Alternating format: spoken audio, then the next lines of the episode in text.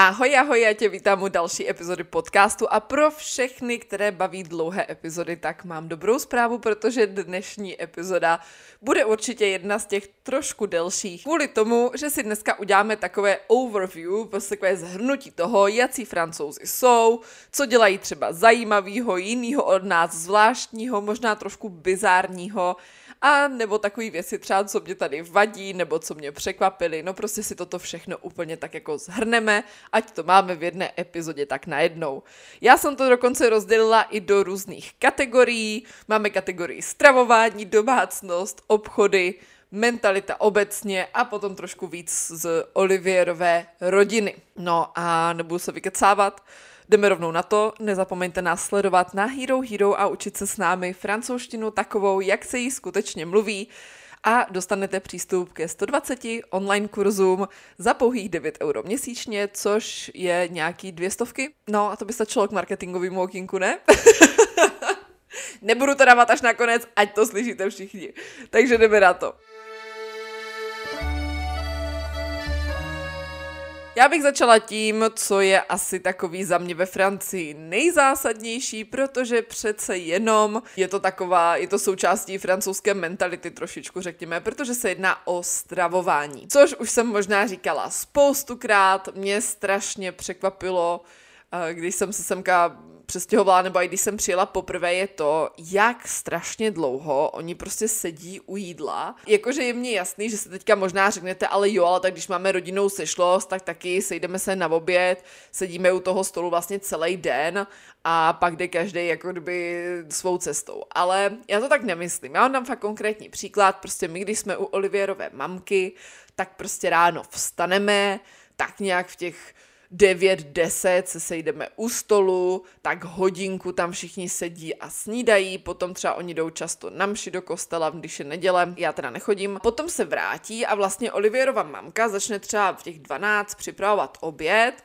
v jednu, řekněme, začne apero. Kdo nezná apero nebo ještě nebyl ve Francii, tak se vlastně jedná o všelijaký takový, já nevím, čipsíky, salámky nakrájený nebo nějaký malý, řekněme, takový něco, jako je naše jednohubky, ale opravdu jenom něco, jako jsou to většinou takových těch sušenkách tucky se myslím jmenují, takový ty slaný sušenky nebo na kouskách bagety prostě namazaná, nevím, nějaká paštika nebo něco takového. Prostě jsou to jenom takové věci do pusy, jenom takový jako, není to ani entré, protože entré už spíš bychom u něho seděli u stolu, jsou to fakt takové jako drobnosti, ke kterým si dáte nějakou skleničku, třeba portu, nebo prostě pivo si dáte, nebo kolu, já nevím, prostě nějaký takový pitíčko k tomu a prostě k tomu si dáte tady ty drobnosti, je to před obědem vlastně, než začne oběd. Takže tím vlastně my třeba v jednu začínáme, potom tak třeba po hodině, tak ty dvě si jdeme sednout ke stolu, že je oběd. Pokud se jedná o něco svátečnějšího, není to takový klasický víkend, tak právě bude to entrée, což je, může být to třeba nějaká, nějaký veluci, nebo to může být, já nevím, často třeba u Olivierové mamky můžeme mít ještě nějakou paštiku, nebo když je to na Vánoce, tak to může být třeba plátky lososa nebo krevety s majonézou, prostě něco takového. Potom je ten hlavní chod, když je běžný víkend, tak začínáme tím hlavním chodem. Takhle, u Olivierové mamky mně přijde, že to funguje tak, možná to tak není u všech francouzů, jo, fakt prosím vás teďka, kdo žije ve Francii, tak je mně jasný, že každý francouz není stejný, jako nám je asi všem jasný, že všichni Češi nebo Slováci nejsou stejní, že jo, takže já vám budu říkat to, co znám já. Mně přijde, že si vždycky nabereme tak jako trošičku od všeho, jo, že třeba si dám prostě kousíček masa, k tomu si dám třeba reálně 10 hranolek, abych je napočítala na tom talíři a trošku zeleniny, co tam je. A potom, když máte chuť, tak si přidáte znova. Takže vlastně tím, jak se ještě takhle dáte první část trošičku, potom ještě teda si dopřidáváte, tak to samozřejmě dlouho trvá. Mně přijde, že oni každý sousto fakt reálně žvíkají prostě 50krát, takže ještě fakt strašně dlouho trvá, než i tu malou porci sní. Jou v klidu, nehonijou se za ničím. No a potom to přichází síry, takže zase, než se objede kolečko okolo celého stolu, každý si ukrojí kousek nějakého toho síru s bagetou, s máslem. No a po těch sírech je ještě dezert. Řekněme, že oběd skončíme třeba, začali jsme v tu jednu tím apero, tak skončíme tak ve čtyři.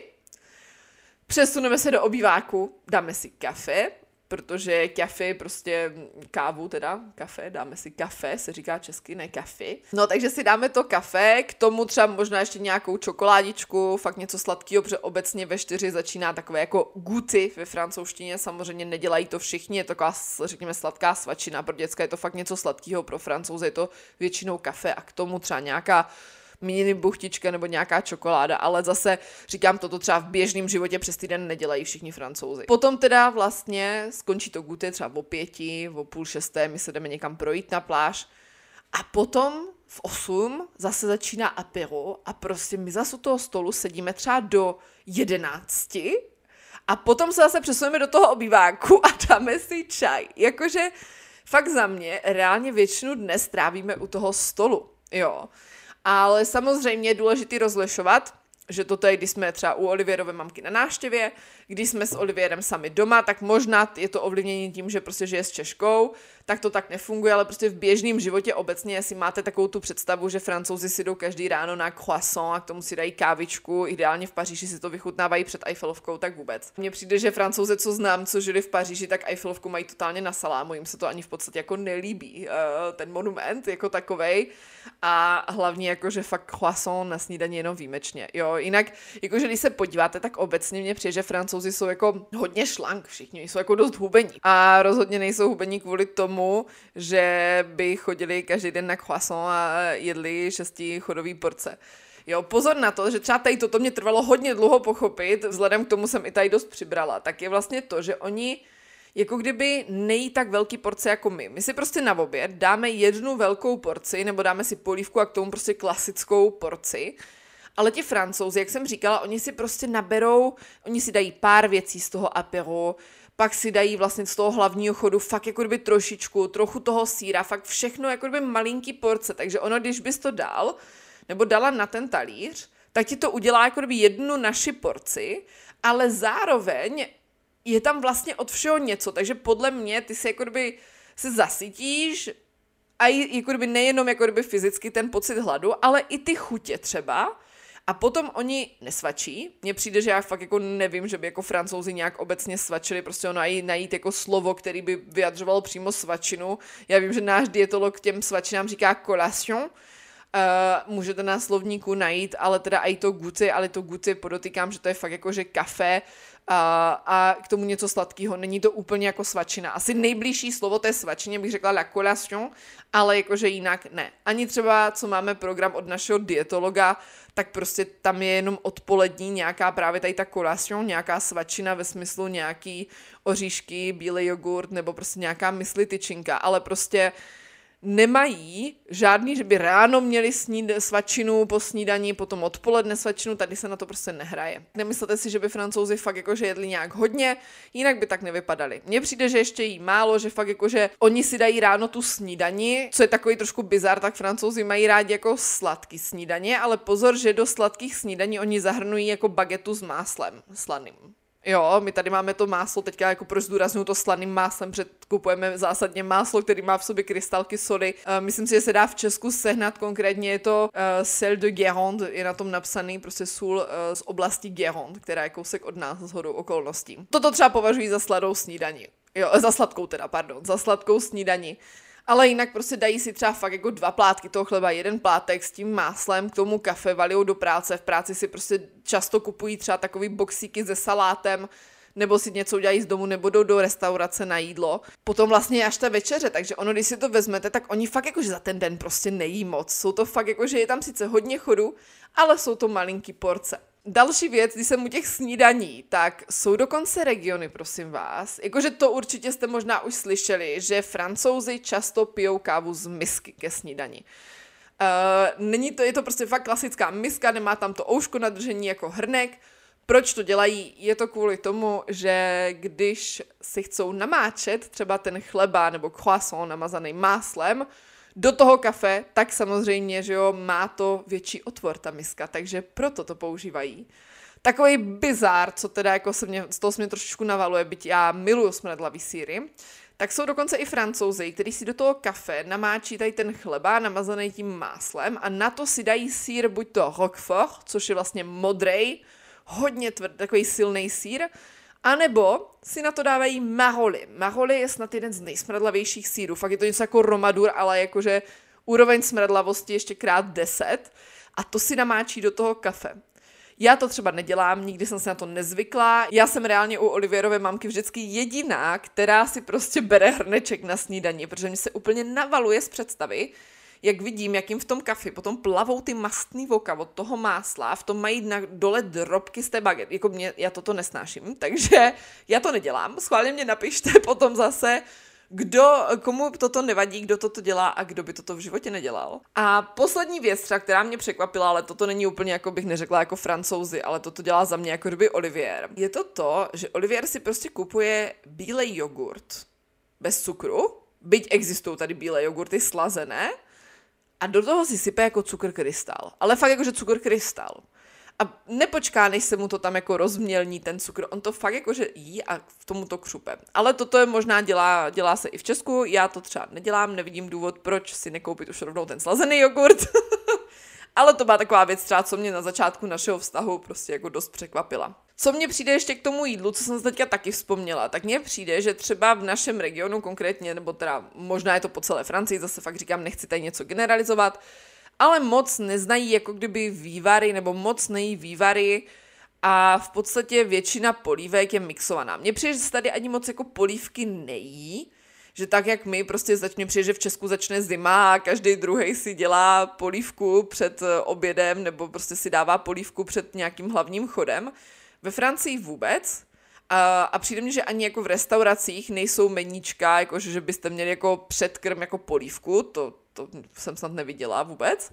Spíš to jsou nějaký paštiky s něčím, nebo prostě poširovaný vajíčko v nějaké houbové omáčce, to bývá často, kor takhle v zimě. Jako nevím, prostě toto mě přijde takový zvláštní, že jako fakt jako, že vývar, Olivier miluje česnečku, miluje kuřecí vývar, ale jako se mnou to reálně jedlo poprvé za svůj život. Sice se tady dají sehnat třeba i pitlíkový polívky, prostě tady ty, ale přijde mně, že i když jste v tom regionu, v regionu, v tom rejonu, v tom obchodě, v tom oddělení, kde jsou tady ty pitlíkové polívky, tak tam nejčastěji jsou takový ty veluty z těch zeleninových, které jsou rozmixovaný, brokolicový a tak dále, ale je jich opravdu, opravdu jenom pár těch, které jsou jako na bázi vývaru a nějakých nudlí v tom a zeleniny na kousky nechané. Jo, to jako fakt reálně neexistuje. Já si třeba tyto polívky vozím z Česka. Moje ultimátní nejoblíbenější je richtářská. Lepší než richtářská neexistuje, protože tam jsou hvězdičky. Jo, takže tak. Zase o mě víte nějakou prasečinu, která vám bude úplně k ničemu, ale to nevadí. Ještě zůstaneme u toho jídla a pití obecně. Co mě totiž napadlo je to, my jsme o tom dělali video na Hero Hero, protože Francie má spoustu bizárních zákonů, které jsou ještě dneska platné, i když o tom moc lidí neví. Jeden ze zákonů je, že vy nemůžete v práci požívat alkohol s výjimkou vína, piva, cideru, poire, což je vlastně jako kdyby teďka doufám, že to je poire a není to jenom poire, myslím si, že to je poire, což je vlastně jako kdyby cider z hrušek a ještě něco tam možná bylo. Jo, ale tohle a šampaň, myslím, ještě šampaňsky. Takže vlastně vin, víno, bière, pivo, cidre, což je ten cider, Poire je teda ten cider z hrušek a šampaň, šampaňské, ať máme i nějaký slovíčka. Takže s výjimkou tohoto. Jo, jakože reálně Olivier si každý den v práci u oběda dává pivo. Nebo skleničku vína. Naprosto normální, jo. Takže tak, neříkám, nepijou to ke snídani, ale v té práci není naprosto problém. Jdeme na další část a to je domácnost. Um, tady to bude taky takový možná random, ale co mě překvapilo ve Francii nejvíc a co úplně nesnáším a nemám to ráda je to, že prostě neexistují tady kukátka. Já jsem snad neviděla nikdy, že by měl někdo na dveřích kukátko, ani my nemáme. Jako kdyby já chápu, že třeba jako kdyby takhle, my máme takový ten interfon, já vidím, když někdo na nás zazvoní dole, tím, že bydlíme v bytě ve třetím patře, tak prostě já vidím, když někdo zazvoní, kdo tam stojí, kdo zvoní. Ale pokud na mě někdo zazvoní přímo u bytu, nebo prostě zaťuká tady na dveře, tak vchodový nebo dveře do bytu prostě už nemají to kukátko. A já prostě odmítám otevírat někomu, když nevím, kdo tam je, protože jsem paranoidní blb a já se bojím, že mi tam prostě někdo vrazí ruku. A třeba i Olivier mě říkal, že pokud jsem v bytě a někdo nám klepe přímo právě na bytové dveře, tak prostě ať neotvírám. Ale neexistují kukátka. Reálně lidi nemají kukátka ani když prostě mají barák, tak ani u těch dveří do baráku prostě nemají kukátko. Já to jako nechápu. Co ale naopak, třeba když jsme u těch domů, tak co mývají? Tak prostě když máte barák, tak já třeba nechápu lidi, teďka možná někoho urazím, nevím, ale nechápu lidi, co si dají, když mají barák vchodový, jako ty hlavní dveře prostě skleněný. Možná si řeknete, jako, že však o co jde, teď stejně jako kdyby skleněný jsou i okna, že jo, tak proč nemít prosklený celý dveře? Jakože jsou to vchodové dveře, tak prostě podle mě by měly být trošku nějaký betelný.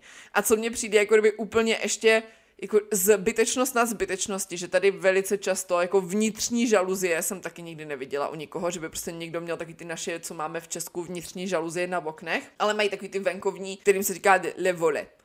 Uh, mimochodem, prosím vás, žaluzí uh, existuje a jako žaluzie, ale je to vlastně ve francouzských Antilách se to myslím používá ve Francii jako v Hexagonu, v Hexagon, prostě tady ta metropolitní Francie se to vůbec nepoužívá, pro žaluzie používáme slovo vole, protože když někomu řeknete žaluzí slovíčko, tak je to vlastně závist a není to, není, ne, nespojí si to s těma žaluziema, jo, takže jenom taková zase vsuvka. V každém případě říkala jsem, že tady mají teda ty venkovní žaluzie a co mě teda přijde bizár, si dát jako skleněný dveře do vchodu fakt jako do baráku, teď se nebavím do bytu, ale do baráku a před to si nechají nainstalovat ty venkovní rolety. Tak jakože proč? Prostě. Proč si rovnou nedat jako betelný nějaký vchodový dveře? Toto mě přijde fakt takový bizár, možná vám to bude připadat úplně normální, možná jste to, to zažili, jste na to zvyklí, mně to fakt přijde jako bizár. A prostě nemít doma kukátko, kdyby ten byt byl náš, tak už ho tam mám dávno nainstalovaný. Prostě takhle, když někdo zazvoní přímo u bytu, tak já jako neotvírám. Důvod, proč aj neotvírám, abych vám to dovysvětlila, je to, že u nás z nějakého důvodu strašně často prostě chodí tady jeho visti. A už prostě několikrát zvonili na nás přímo jako kdyby ze spoda, a viděla jsem je přes ten eh, antiafon a tak jsem se jich ptala, jakože dobrý den, teda co po mně chcete. A oni jakože jsou jeho visti z teďka z nějaké z té, ze skupiny Royaume de Dieu, už nevím teďka, jak oni se jmenují, království Ježíšovo, bo, bo no prostě něco takového. A jestli můžou přijít a můžou se mnou popovídat, tak jsem jim teda poděkovala a zavěsila jsem. Ale vemte si, že prostě takovýhle lidi se dostanou potom do toho baráku, zazvoní tady na vás, vy jim otevřete ty vchodové dveře do bytu a jako co, oni tam můžou vrazit ruku, prostě vlezou si tady a co já tady jako sama jediná budu dělat. Jako s mýma dvouma čivavama ty mě rozhodně jako neochrání, takže bych ani nemohla spolíhat na to, že by mě mohl prostě někdo pomoct, jo. Takže fakt já z tohoto důvodu neotvírám. Co se týká těch jeho vystů, tak jsou i takový extrémisti, že třeba reálně Olivierovi došel ručně psaný dopis, že ho zvou tady do té jejich jako sekty a tak stejně mu psali třeba sms já nevím, kde na něho vzali číslo, jako co, co, co, z čeho to mají, v každém případě je to dost creepy. Co je taky z té domácnosti taková zvláštní věc, tak, um, nebo já bych to asi vzala tak, jak nechci říct teďka, že všechno, co vám teď budu říkat, je zvláštní, ale mně přijde, že prostě v Česku se obecně lidi víc sprchují večer. Francouzi, mně přijde, že zase víc sprchují ráno. Samozřejmě jsou lidi, co se sprchují dvakrát denně, že jo, to taky víme, ale teďka se bavím o tom třeba, když by fakt byla ta preference. Francouzi se sprchují víc ráno. Proč? Protože francouzi se prostě ráno vysprchují a oblečou se prostě do džinu, do košile, do klasického trička, prostě v tom, v čem jdeš ven, v čem jdeš do práce, v čem jdeš do školy. I když je prostě neděle a jsou celý den doma. Proč to dělají? Je to kvůli tomu, že oni jsou nonstop připravení na to, že by k tobě mohl, prostě mohl přijít, zazvonit nějaký kámoš, že jde k tobě na návštěvu neohlášeně. Takhle mě to teda bylo vysvětleno. To stejný, prostě oni se ráno vysprchují, oblečou se do těch džín a nazujou si tenisky. Prostě reálně francouzi, i když nemají v plánu z toho domu bytu vycházet, tak si prostě stejně obujou ty tenisky a šmajdají v nich doma v tom bytě celý den. Asi nemusím říkat, že toto u nás doma nefunguje. Olivier má zákaz chodit v botách. Co ho nejsem schopná odnaučit, teda je to, že když třeba přijdeme z nákupu, tak on mě ty tašky v těch botách donese až do kuchyně. Já mu vždycky říkám, prosím tě, vizuj se prvně a pak je doneseme tam ty tašky, ale on už mi tady zase šmajdá v těch botech, prostě síla zvyku. U některých tady těch akcí toho to ještě neodnaučím, ale v každém případě jinak to má doma zakázaný. Když je u nás návštěva, tak já jako Dilina naklízím celý byt, ale jediný, na co já z vysoka kašlu, je to, že bych umývala podlahu. Vzhledem k tomu, že Olivier mě zakázal nebo jako ne, že by mě něco zakázal. Olivier, prosím vás, není člověk, co by mě něco zakazoval, ale jasně mě vysvětlil, že prostě nemůžete francouze pomalu ani požádat některý o to, aby se u vás doma vyzuli, protože oni někteří si to můžou vzít jako kdyby fakt jako k, ne, nechci říct, jak se tomu říká, ne k srdci, ale prostě můžou to vzít fakt jako špatně, protože oni zatím budou vidět, že vy si o nich myslíte, že jsou špinaví a chcete proto po nich, aby se vyzuli. A teď si možná říkáte to stejné, co jsem si říkala já, ale tak jako do, do háje přece jsou špinaví, protože třeba venku prší, nebo venku v některých regionech sněží a oni s těma špinavýma botama, na kterých jsou nalepený všelijaký bakterie, čuránky od psu a já nevím co všechno, možná do hovna stouply po cestě semka, tak mě teďka roznesou po bytě. Tak logicky ano, ty boty jsou špinavý, tak ať si je vyzuje. Ale prostě pro ty francouze je to fakt braný, ne že si o těch jejich botách toto myslíte, ale o nich jako o osobách, jo. Takže my prostě neříkáme kamarádům, aby se vyzuli. Třeba někteří si to pamatujou, protože vidí, že my doma prostě chodíme v papučkách hezky, tak někteří si to pamatujou a prostě vyzujou se, když se vyzujou, tak jim nabídnu papučky, někteří je prostě nechcou, ale jinak jim to neříkáme. Jo, fakt jako, že někteří jsou zvyklí, že k nám chodí často, tak vyjou, že se prostě vyzouváme a někteří to mají úplně uprdele a nevyzují se a prostě vlezou ti do toho bytu jako jen tak. Protože prostě tady je jiná mentalita. Nejhorší na tom je pro mě, když jsme u Olivierové mamky, tak v hodně místnostech, nebo v hodně, vlastně ne, teďka už jenom v Olivierovém pokoji, je koberec.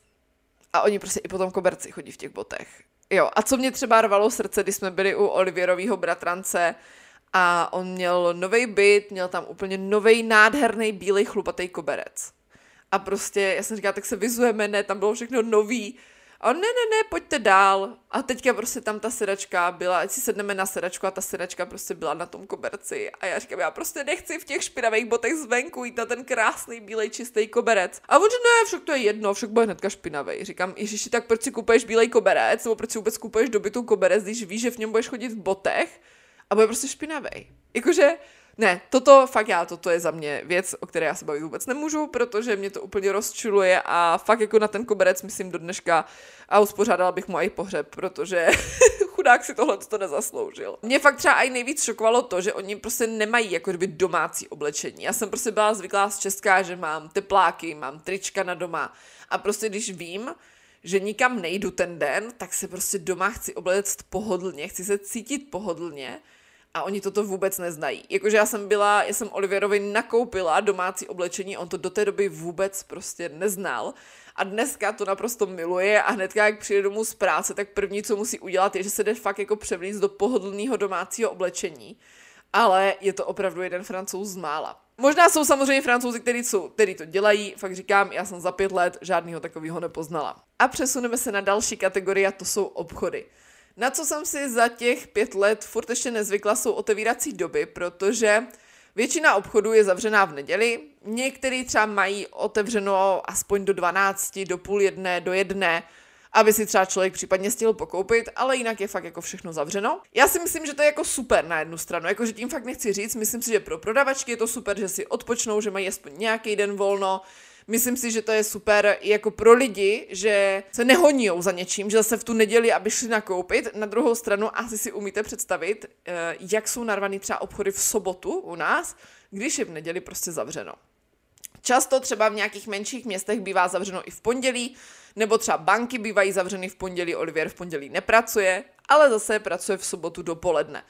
Jo, takže tady ty otvírací doby se hodně liší, záleží samozřejmě na velikosti města, no prostě taková klasika. Na co jsem si ale fakt jakože reálně nezvykla, je to, že restaurace otevírají na oběd ve 12, zavírají o půl třetí, nejpozději, a potom otevírají zase o 6 nebo o 7 a vlastně potom končí servis, že jo o půlnoci nebo před půlnocí v 11, v 10, teďka nevím přesně. V každém případě prostě může se stát, že třeba takovou sobotu odpoledne skončíš později v práci, co protože my pracujeme v sobotu, odpoled, v sobotu dopoledne, máš hlad, chceš se jít najest, třeba ve tři do restaurace a žádná není otevřená. Jakože neříkám, třeba pokud jsou restaurace v nákupních centrech nějaký, tak ty samozřejmě otevřený jsou, nebo i nějaká restaurace, vím, že je jedna jediná v noc, která je v tuto dobu otevřená, jako kdyby mimo po té, po té 13. hodině, 15. Eh, co kecám, po té třetí hodině. A ta je teda u nákupního centra přímo vedle kina, takže tam ano. Ale prostě jinak, obecně restaurace opravdu jako zavírají. A fakt jako je boj potom najít něco, když se chceš jít prostě najíst, tak musíš do nějakého fast foodu nebo do toho nákupního centra. A zrovna jako mě třeba úplně nelákají ty restaurace, co jsou v těch nákupních centrech. Proč mě nevyhovují? Myslím si, že jsou extrémně předražený a není to nic extra tam to jídlo. Když jsme v těch obchodech, tak mě napadla další věc. A tady úplně nevím, jak to podat. Ale strašně často se mně v Česku stává, že na pokla- paní pokladní jsou nepříjemné. Prostě nepozdraví to, nebo to pozdraví nemilé, tváří se to, jak kdybych ju nastrala už jenom tím, že jsem přišla. Prostě neříkám, nechci teďka nikoho urazit, fakt nemyslím, že jsou takový všechny, ale prostě asi to možná můj ksicht nějakým způsobem irituje, ale z nějakého důvodu se mně prostě v Česku vždycky stávalo, že na těch pokladnách prostě ty paní prodavačky byly strašně nepříjemné. Za to jsou extrémně rychlí. Mně prostě přijde, že v Česku ani jako podle mě nemůže člověk reálně stihnout, jako ne, nemůžeš stíhat to tempo té prodavačky, jak rychle to skanuje, aby si to skládal do toho, zpátky do té tašky. To jako podle mě nejde. Takže jako to mě zase vyhovuje, že to odcípá, když už. Ve Francii, mě přijde, že to je přesně naopak. Paní se usmívají, vždycky jsou usměvají, fakt jakože málo kdy, jakože asi třeba pětkrát se to mohlo stát, že jsme narazili na nepříjemnou prodavačku, jakože fakt Tady na těch pokladnách jsou vždycky příjemní, fakt vždycky. Ale problém, co je, že jsou extrémně pomalí.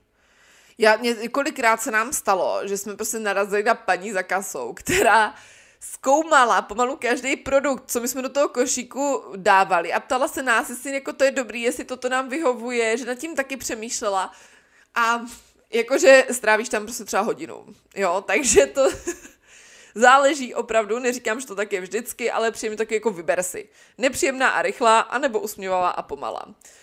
Takže asi takhle.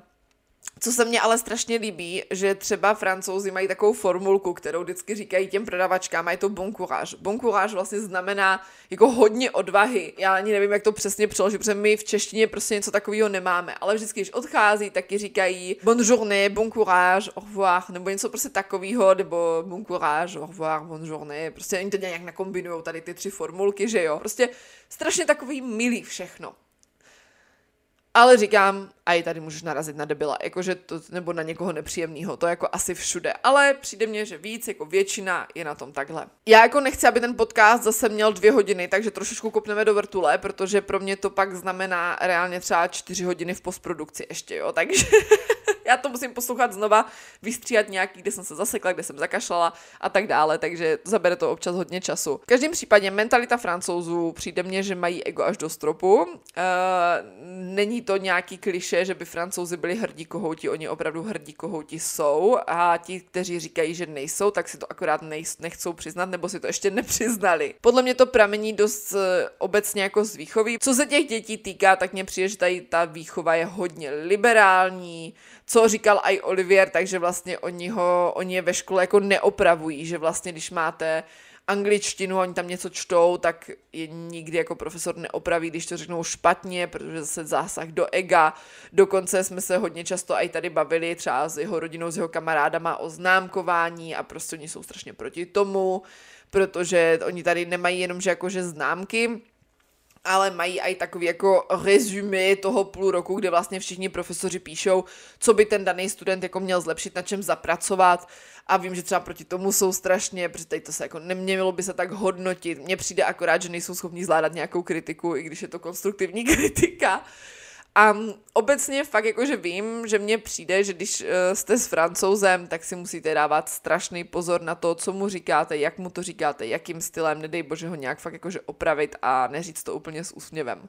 S tímto jsme s Oliverem hodně spolu bojovali, protože on třeba když něco dělal, tak jsem se ho jenom poprosila, jestli by to třeba nemohlo udělat takhle, že by to třeba bylo lepší. Fakt jsem se to snažila říct hezky a Oliver úplně jakože, eh, tak se to udělám sama, že on to dělat nebude. Říkám, tak OK, jakože já jsem to domyslela nějak špatně, prostě opravdu tady to ego mně přijde, že tady je hodně vysoký. Přijde mně, že se to trošičku i ukazuje, co se týká těch demonstrací. V Česku víte jenom o tom, když jsou nějaký gigantické demonstrace, ve Francii se reálně demonstruje každý týden, akorát to jsou malinký demonstrace, takže vy o nich nevíte, ale jsou tady fuj, prostě francouzi vždycky si najdou nějaký důvod, proč demonstrovat nebo proč stávkovat.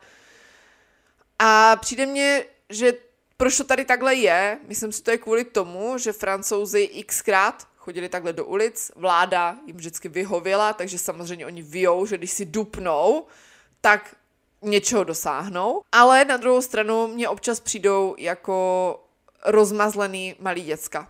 Jo, takový to prostě, maminka mě vzala hračku, tak já teďka půjdu dupat a budu kolem sebe kopat. A toto mě přijde, že francouzi velice často dělají. Francouzi jsou taky hodně depresivní národ, jakože když jsme u toho, tak vím, že to říkala moje mentorka, tuším, teďka nevím přesně kolik procent, ale myslím, že to byla snad víc než půlka dokonce francouzů je možná na, na antidepresivek, nebo jsou prostě depresivní. Na druhou stranu, když se reálně s francouzema bavíte, tak uslyšíte od nich často fráze, ah, c'est compliqué, c'est pas évident, jakože to je, to je složitý, nebo to úplně není jako tak jednoduchý, není to takový evidentní. Prostě francouzi strašně často on dit qu'il cherche midi à 14h. My říkáme, máme takový idiomatický výraz, který znamená, že jako hledají, il cherche midi, že hledají jako poledne a 14h, ve dvě hodiny. Jo, a to vlastně znamená, že oni dělají, mně přijde, to znamená, že dělají jako z něčeho něco, co to není, prostě se snaží tak jako zveličit nějakou tu situaci, nebo prostě dělají ty věci zbytečně komplikované, i když to tak jako vůbec není. A toto mě přijde, že dělají velice často, že všechno je strašný problém, všechno je strašně náročný, všechno je strašně komplikovaný. Ale toto může dělat i Čech, že jo, to teďka nechci říkat, že to dělají jenom francouzi, ale je to tady velice často. A fakt jsou tady potom z toho takový depresivní, že je všechno komplikovaný, nic není možný a prostě všechno je špatně a všichni se máme špatně, no, asi takhle. Zajímavosti, ještě tak jako, co mně přijde z Francie, jedna věc je ta, eh, že tady bývají často podvody.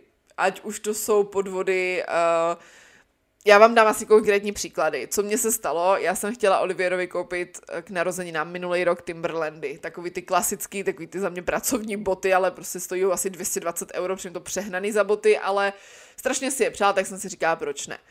A jeden den jsem prostě hledala ty Timberlandy, jestli náhodou je nemají někde ve slevě. A vyskočila na mě stránka, která vypadala jakože totočně jako stránka Timberlandu a tam jakože do dnešní půlnoci obrovský discount prostě budou jenom za 50 euro ty boty. Tak já hnedka píšu Olivierovi, že bychom prostě jeli do po práci do nákupáku, že on by si vyzkoušela, abych je potom objednala přes tu stránku.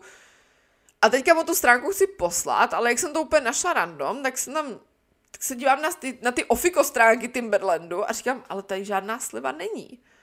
Tak to dohledávám asi půl hodiny a prostě to byly fejkově udělané stránky, které vypadaly úplně stejně jako ty, jako ty Timberlandový. A toto tady funguje furt, jo, a nebo prostě, když jsme zháněli našeho prvního psa, Kasí, tak jsme často třeba viděli nějaké inzeráty, že mají štěňátka, tak jsme tam psali a paní, no ale já jsem se teďka přestěhovala na Korziku, tak byste mě to štěňátko zaplatili předem a já bych vám ho potom poslala poštou. Jakože jak chceš štěně poslat poštou, ty vole. Jakože první věc, že nějakou trajektem, že by ho pozla, poslala z té Korziky, říkám, jakože co to je? A ona, no ale že teda tím, že se přestěhovala, tak za to štěňátko bude chtít jako málo peněz. Um, mě nedělá problém s váma mluvit upřímně, takže jenom abyste měli představu, Čivavy ve Francii se pohybují jako samozřejmě s papírama. Čivavy ve Francii se pohybují s papírama mezi třeba tisíci euro až třeba třemi tisíci euro, záleží, to jsou takový ty mini čivavy, ty přešlechtěný, anebo prostě klasický čivavy. Uh, klidně vám řeknu kolik naše stály. Uh, Cassie nás vyšla na 14 euro a Biscot, ta byla trošku dražší, uh, protože má takový víc, víc unikátní, řekněme, zbarvení a ta stála 16 euro, takže ano, 3000 euro jsme dali za psy, ale prostě lásku nemůžeš vyčíslit, takže asi takhle, ale takže jako si umíte představit, že to je prostě hodně peněz, že jo, za psa, dohromady nějakých, kolik to vyjde, 75 tisíc za dva psy, a samozřejmě nekupovali jsme najednou, že oni to jsou sestřičky, mají stejný rodiče, akorát se narodili od, s tři, tříletým rozdílem. Ale o co, co jsem tím chtěla říct, je to, že vlastně když vidíte ty ceny, kolik vlastně ten pes stojí a teďka vidíte inzerát, že teda OK, paní se přestěhovala do té korziky, tak teďka je dává teda za 400 euro, tak pecka, tak jako ušetříš tisíc euro, prostě jako jo, prostě tak, ono ti to strašně zblbne, ten rozdíl cenovej. A potom už tak nepřemýšlíš, že člověk takový hr, potom si říká, tak rychle toho využiju, No a odrbeš se o peníze. My jsme to teda do toho nešli, já jsem teda do toho původně nechtěla jít už jenom kvůli tomu způsobu té přepravy, jsem si říkala, jako nebude psat přes posílat jako poštou, A, ale potom jsme se právě díky tomu na to víc zaměřili a zjistili jsme, to je podvod. Jo, to stejný třeba nedávno mě volali, že jsem vyhrála session astrovoyant, prostě nějakou věšteckou session jsem vyhrála. A zavolejte teda tady na toto číslo a budete to mít zdarma. No tak jakože určitě, takový ty placený čísla, že jo. A fakt jako takový všelijaký podvody, jakože katastrofa. A čím dál víc toho to je a fakt občas na úplný jako prasečiny. Já si myslím, že se blížíme k takové hranici toho, co je podcast uh, za mě dostatečně dlouhý a zároveň pro mě není úplně na palicu se stříháním. Každopádně ještě mi tady zbývají poslední věci z Olivierové rodiny. Eh, nechci úplně říkat, že přímo z Olivierové rodiny, ale prostě co se týká hodně věřících francouzů. Olivier jeho rodičům, nebo jeho mamince, protože ho teďka už umřel, tak eh, vyká. Stejně jako v jeho rodině prostě je to dost často běžný, že prostě děti vykají vlastním rodičům. Jak říkám, jsou věřící, ne, že by byli úplně nějací jo, extra fanatici, ale prostě chodí do kostela každou neděli. Olivier teda ne. Já bych to řekla tak, že Olivier je věřící, ale není praktikant. Prostě on to má tak jako na salámu. Ale třeba jeho maminka, sestra jsou mnohem víc, fakt chodí do kostela každou neděli a vlastně z toho se třeba potom vám tady dám takový náhled do jejich života. Ale stalo se to, že Olivierova sestra prostě otěhotněla před svatbou. Ta svatba teda tehdy ani nebyla v plánu, jo, prostě. Ale jenom abyste si dokázali představit, jak jsou třeba věřící, tak fakt jako, že Olivierova maminka byla strašně nasraná. Ten tatínek to ještě bral jako jakž takž, jo, nebyla zase v té rodině první, ale samozřejmě to taky nebyl každý druhý, fakt je to jako u nich zřídka takhle a prostě tak to nefunguje. Jo, já si pamatuju, že samozřejmě i když jsem, jako teďka mě to přijde zpětně jako logický, že jo, ale když jsem jezdila za Olivierem a třeba jsme byli u jeho rodičů, tak jsem samozřejmě spala s jeho sestrou v pokoji, když tam byl i vlastně přítel od Olivierové sestry, nebo dneska už manžel, co je Rumunec, tak ten spal s Olivierem, fakt to bylo rozdělený, Eh, nehrozilo, aby mě Olivier pohladil, eh, dal mě pusu, byť jenom na tvář před jeho rodiče má prostě vůbec, jo, fakt takový distancování, což u mojí mamky neříkám, jakože potom, když, eh, když jsme jezdili, když jsem tady bydla, tak to bylo jasně, jako spíme v, jedne, v jednom pokoji spolu s Olivierem, ale prostě myslím si, že třeba moje rodiče na toto byli víc takový, jakože cool, takový víc v klidu, ale zase jako museli toho člověka znát, jo, nenechali by mě asi, ale tak to mě tehdy taky bylo 19, no, 18, 17, takže asi takhle, no nic, to je, to je jedno. Potom samozřejmě jsou ještě taky dost velký svatby. Mně přijde, že tady prostě pro ty věřící rodiny, pokud svatba není v kostele, tak jako kdyby nebyla, proto i my jsme se museli, nebo museli. Olivier se chtěl brát v kostele, a tím, že za mě jako kdyby v Brně kostelu svatého Jakuba je opravdu krásný kostel, je taky zapsaný v UNESCO, tak jsem si říkala, proč ne, jakože bude to tam hezky, bude to na fotkách vypadat hezky. A samozřejmě teda tomu předchází jako manželská příprava. Kdybyste náhodou chtěli fakt že podcast na to, o tom, jak probíhala ta naše svatba, nebo vyloženě o naší svatbě, jak to bylo, jak jsme s tím zápasili, jaká byla ta manželská příprava, co jsme tam řešili, protože to bylo jako reálně pět nebo šest dokonce setkání Uh, tak klidně vám to o tom natočím, tady ta manželská příprava pro věřící svatbu, svatbu v kostele. No, ale samozřejmě jsou tady fakt velké svatby a zveš každýho. Takže tak, ale klidně o těch svatbách si to můžeme rozebrat někdy příště. Já si myslím, že tohle by stačilo, tak jsem tady zhrnula takový základní, zásadní věci pro mě a uvidíme se zase, uslyšíme se zase za 14 dní. Donc, euh, je te souhaite une belle journée Euh, dis-moi surtout ce que, as, ce que tu penses de ce podcast, de cet épisode. Et on se voit très bientôt. Salut